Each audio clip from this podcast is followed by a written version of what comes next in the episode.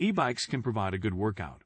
Published in the New York Times by Gretchen Reynolds on May 19, 2021. E-bikes are a mode of transport, as well as a tool for working out.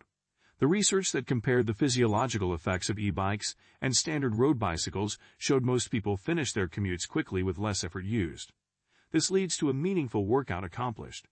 As pandemic restrictions get loose and offices reopen, many people prefer using these bikes rather than congested trains. However, in the United States, just a few people ride their bikes to work.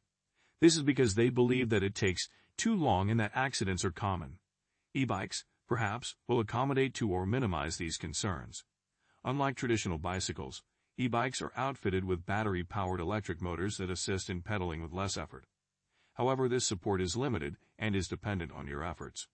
There are several types of e-bikes, each with its speed restriction in miles per hour. The purpose of these bikes is to make riding less demanding, allowing commuters to arrive at their respective stations faster and with less sweat. Furthermore, it delivers a physiological boost that gives riders confidence in dealing with slopes that they would have avoided otherwise. To illustrate how e-bikes aid workouts, beginner cyclists were asked to travel on both generic and e-bikes.